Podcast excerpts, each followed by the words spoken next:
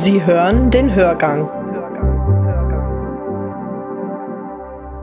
Hier ist der Hörgang. Hier ist Martin Burger. Sie hören den Podcast von Springer Medizin. Wir greifen medizinisch aktuelle Themen auf und wir widerlegen hoffentlich das Vorurteil, dass Wissenschaft trocken und wenig unterhaltsam ist. In dieser Folge des Hörgangs befassen wir uns mit den Anzeichen für Covid-19, die sich auf der Haut zeigen. Wir prüfen, welche Symptome neben der bekannten Covid-Zehe noch publiziert wurden und welche praktische Relevanz diese Publikationen haben. Tanja Fabschitz ist Redakteurin des Springer Journals Hautnah. Sie hat zum Thema recherchiert und mit einem renommierten Wiener Dermatologen gesprochen. Harald Kittler ist heute ihr Gast im Hörgang. Covid-19 wird in erster Linie als Atemwegserkrankung betrachtet. SARS-CoV-2 befällt aber auch viele andere Organe.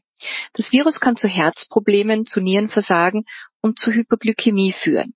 Es kann die Verdauung angreifen und die Leberfunktion beeinträchtigen und es kann neurologische Symptome hervorrufen. An der Haut zeigt sich Covid-19 überraschend selten und das, obwohl sich viele andere Viren, zum Beispiel die Verursacher von etlichen Kindererkrankungen, an der Haut manifestieren. Das sind dann in der Regel ganz typische krankheitsspezifische Symptome, je nach Viruspünktchen oder Bläschen und so weiter. Im Gegensatz dazu wird mit Covid-19 eine ganze Reihe von sehr unterschiedlichen Hauterscheinungen in Verbindung gebracht. Ich habe heute Professor Dr. Harald Kittler, Dermatologe an der Med-Uni Wien, zu Gast.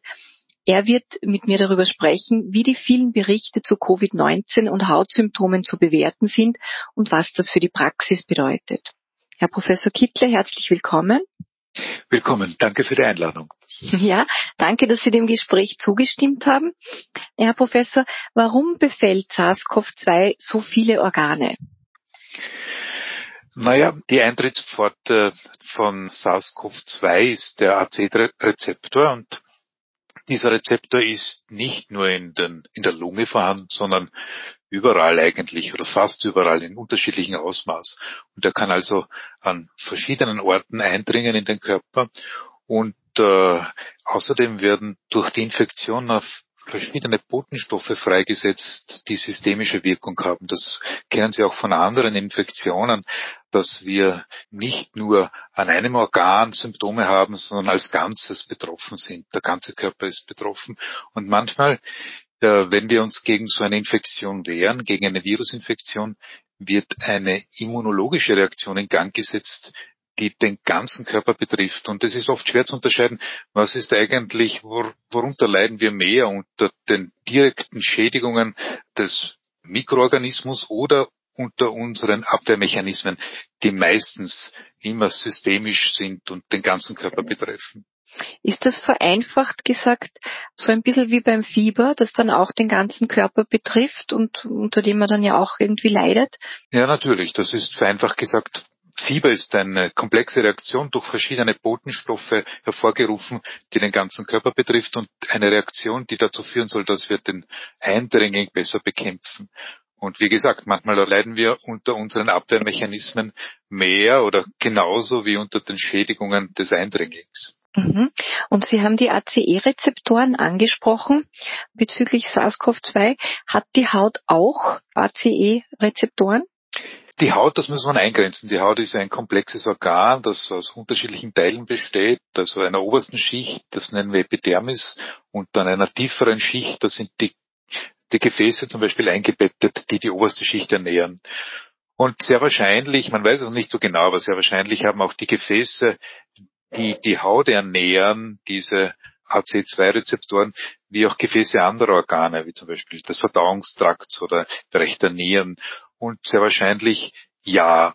Und möglicherweise auch ähm, die, die Drüsen, also die Haut hat ja auch verschiedene Drüsen, zum Beispiel ekrine Drüsen, also Schweißdrüsen und auch die Drüsenstrukturen tragen wahrscheinlich diese AC2-Rezeptoren, aber nicht in dieser Dichte wie in anderen Organen.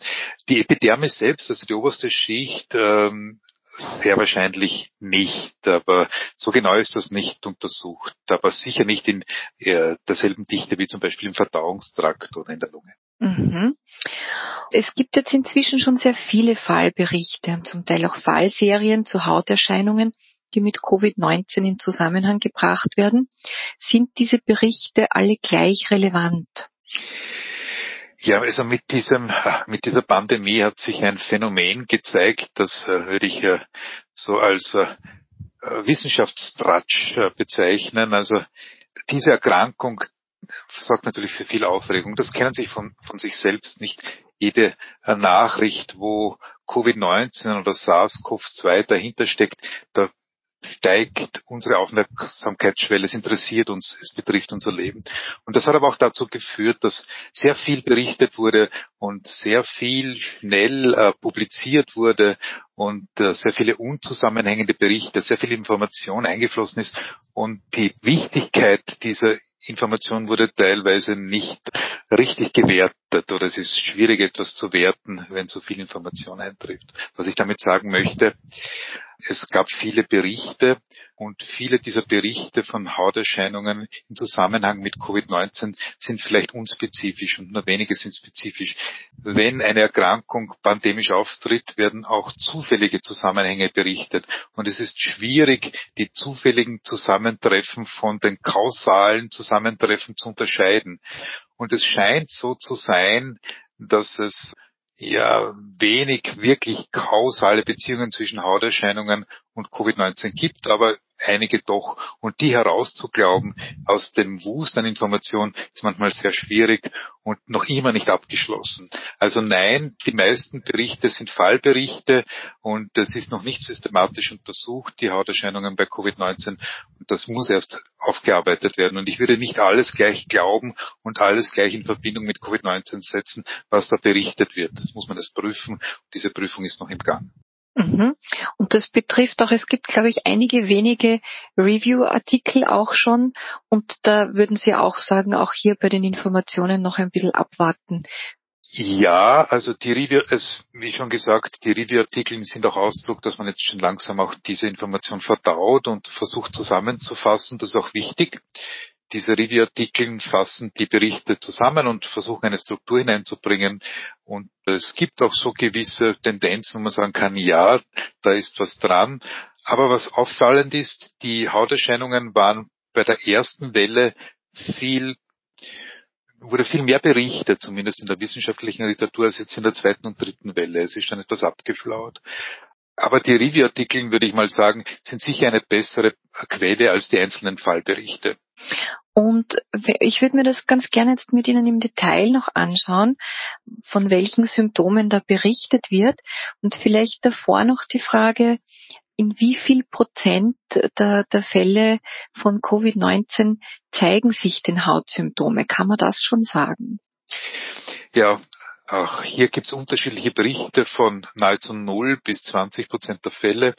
Die ersten Berichte aus Italien, die Hauterscheinungen bei Covid-19 berichtet haben, sprechen von 20 Prozent. Das ist der infizierten Personen, das ist sicher viel zu viel und das beruht auf, das nennen wir Selektionsbias. Das ist, wir müssen, diese Prozentzahlen, wie kommen die zustande? Nicht, man nimmt Patienten mit einer Covid-Infektion und Hauterscheinungen und im Nenner stehen dann alle mit SARS-CoV-2 Infizierten. Nur diese Zahl, die im Nenner stehen soll, hat, soll, hat man nie so genau gewusst, weil ja in der ersten Welle nicht alle getestet wurden. Und da hat man eine sehr kleine Zahl eingesetzt in den Nenner. Dadurch wird natürlich die Prozentzahl sehr groß. Und 20 Prozent, da müsste man, äh, wenn man alle nicht symptomatischen Infizierten hineingibt, wird die Zahl sicher kleiner. Auf der anderen Seite nahezu null Prozent bei den ersten Berichten aus China. Das ist wahrscheinlich zu wenig und irgendwo dazwischen wird die Wahrheit liegen. Ich würde schätzen, so im 1%-Bereich vielleicht und darunter von Patienten mit Covid-19 oder mit einer SARS-CoV-2-Infektion, die Hautsymptome haben. Und was für Hautsymptome könnten das sein oder wovon wird da berichtet bis jetzt? Also interessant ist, dass eine Vielzahl von Hautsymptomen beschrieben wurde. Also nicht nur ein Ausschlag, wie wir das von anderen viralen Infektionserkrankungen gewohnt sind. Also zum Beispiel bei Feuchtblattern, also Varicellen, da hat man ein typisches Exanthem mit Bläschen und das hat, hat befällt auch die Mundschleimhaut und die Bläschen sind überall und das hat ein ganz spezifisches Aussehen. Oder bei Masern oder bei Röteln. Da ist der Ausschlag auch immer gleich. Das ist bei Covid-19 sicher nicht der Fall. Wir haben Berichte über vesikulöse Ausschläge, über urtikarielle Ausschläge, also Nesselausschläge. Dann haben wir multiformeartige Ausschläge, das sind so schießscheibenartige Läsionen, wie sie auch nach einer Herpesvirusinfektion auftreten können. Dann haben wir ganz unspezifische Arzneimittelexanthematische Ausschläge.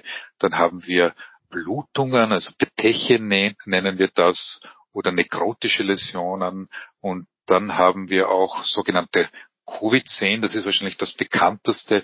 Das schaut so ähnlich aus wie eine Frierung oder so Kälteflecken oder so Frostbeulen an den Zehen und Akren, die fallen, Akren heißt also Zehen oder Finger, die fallen bei jüngeren Patienten in einem späten Verlauf einer Covid-19-Infektion auftreten sollen. Sie sehen hier schon an der Palette, dass hier viele unterschiedliche Hautsymptome gemischt wurden und das zeigt auch schon, dass es sehr wahrscheinlich keinen spezifischen Ausschlag gibt, also ziemlich sicher nicht, und dass hier diese berichteten äh, Hautsymptome ein Mix sind aus unspezifischen Symptomen und vielleicht etwas spezifischeren Symptomen. Was meine ich mit unspezifischen Symptomen? Sie können auch nach einer Erkältung einen Nesselausschlag haben. Das ist gar nicht so selten oder während einer Erkältung. Viele Infektionen triggern Nesselausschläge und es ist nicht klar, warum das so ist, aber es ist der Fall. Und unter anderem auch Covid-19. Also es kommt zu zu parainfektiösen, nicht spezifischen Phänomenen, wie sie auch bei anderen Infektionen auftreten können. Und das ist deshalb wichtig, weil wenn wir jetzt einen Hautausschlag sehen, können wir sagen, das ist Covid-19. Wie es zum Beispiel bei Feuchtblattern der Fall ist, wenn wir sehen, diese Bläschen, das wissen wir, das, sind, das ist Feuchtblattern. Das ist bei Covid-19 sicher nicht der Fall. Mhm. Und gibt es denn, wenn ein Patient Hautsymptome zeigt und es besteht ein Verdacht auf Covid-19, gibt es da sowas wie einen Zusammenhang zwischen den Hautsymptomen und dem Schweregrad der Erkrankung? Also muss man da was tun, wenn man was an der Haut sieht ja, oder einen Covid-Verdacht hat? Das muss man auch differenziert beantworten. In der Regel die allgemeine Antwort ist nein, eher nicht.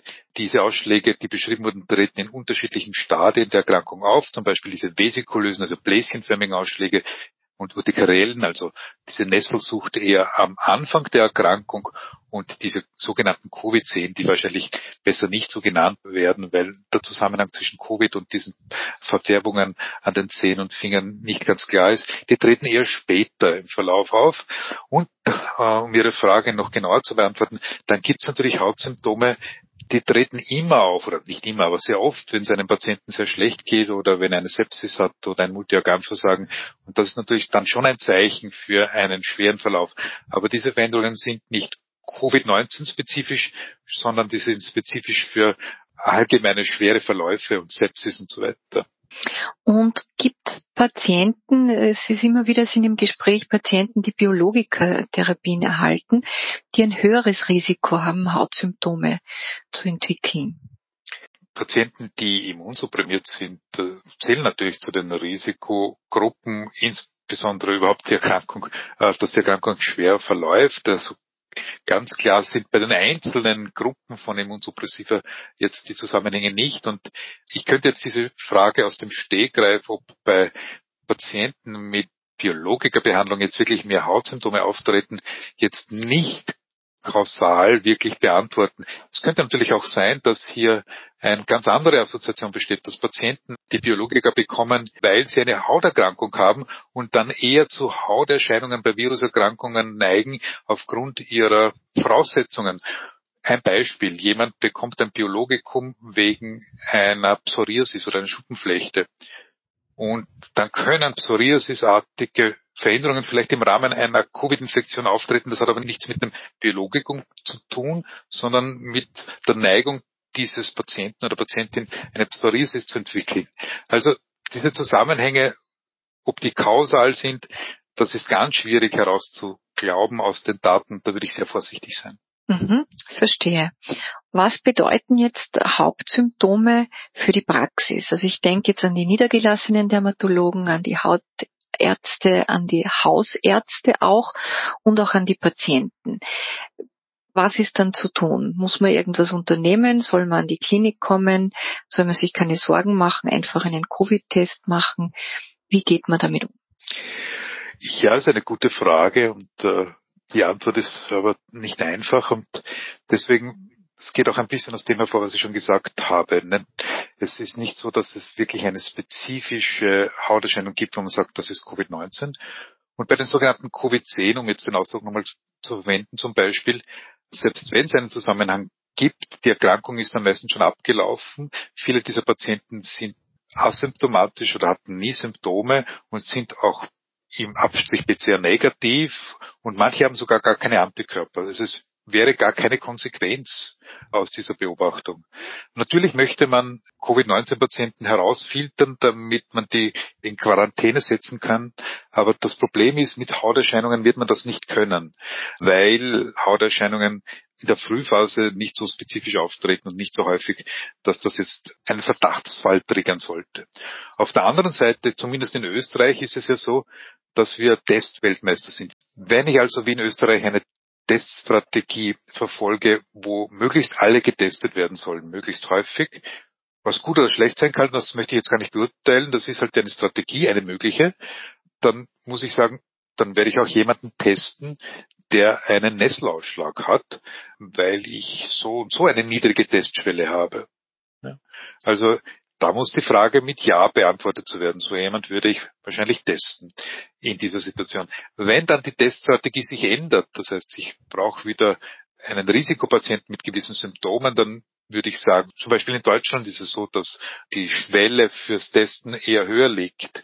Dann würde ich sagen, Hautsymptome zählen nicht unbedingt jetzt zu den jenen Symptomen, die ein Anlass dafür sein sollten, jemand als Risikoperson zu betrachten und unbedingt zu testen. Das kann sich also schnell ändern. Also für die Praxis bei niedriger Testschwelle ja testen. Wenn dann die Testschwelle wieder steigt, würde ich glauben, Hautsymptome sind nicht spezifisch genug, um einen Risikofall zu definieren. Okay. Und Sie haben sich jetzt in den letzten Monaten wahrscheinlich eingehender mit dem Thema Covid und Haut beschäftigt. Gibt es da etwas, was Sie überrascht hat?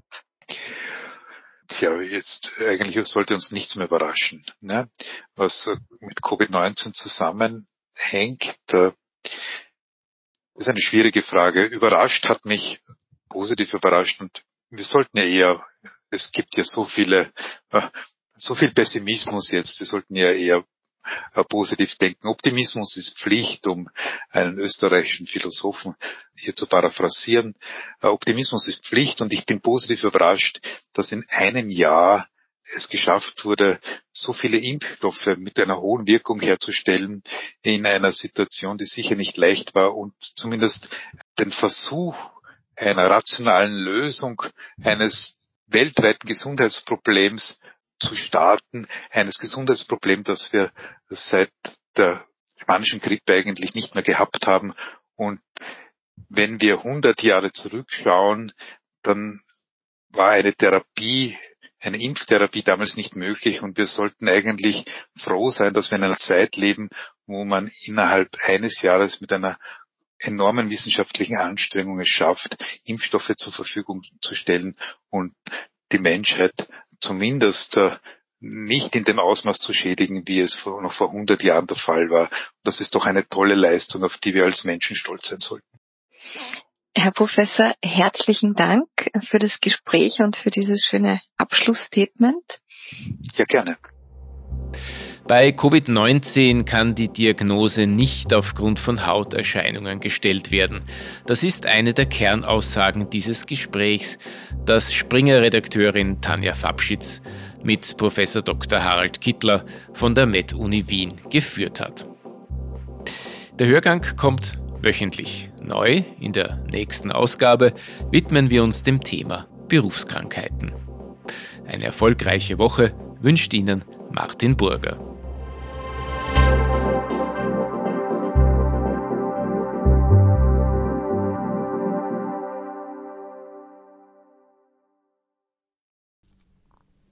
Sie wollen keine neue Podcast-Folge mehr verpassen? Dann abonnieren Sie am besten gleich unseren Newsletter Den Link zur Anmeldung finden Sie in der Folgenbeschreibung.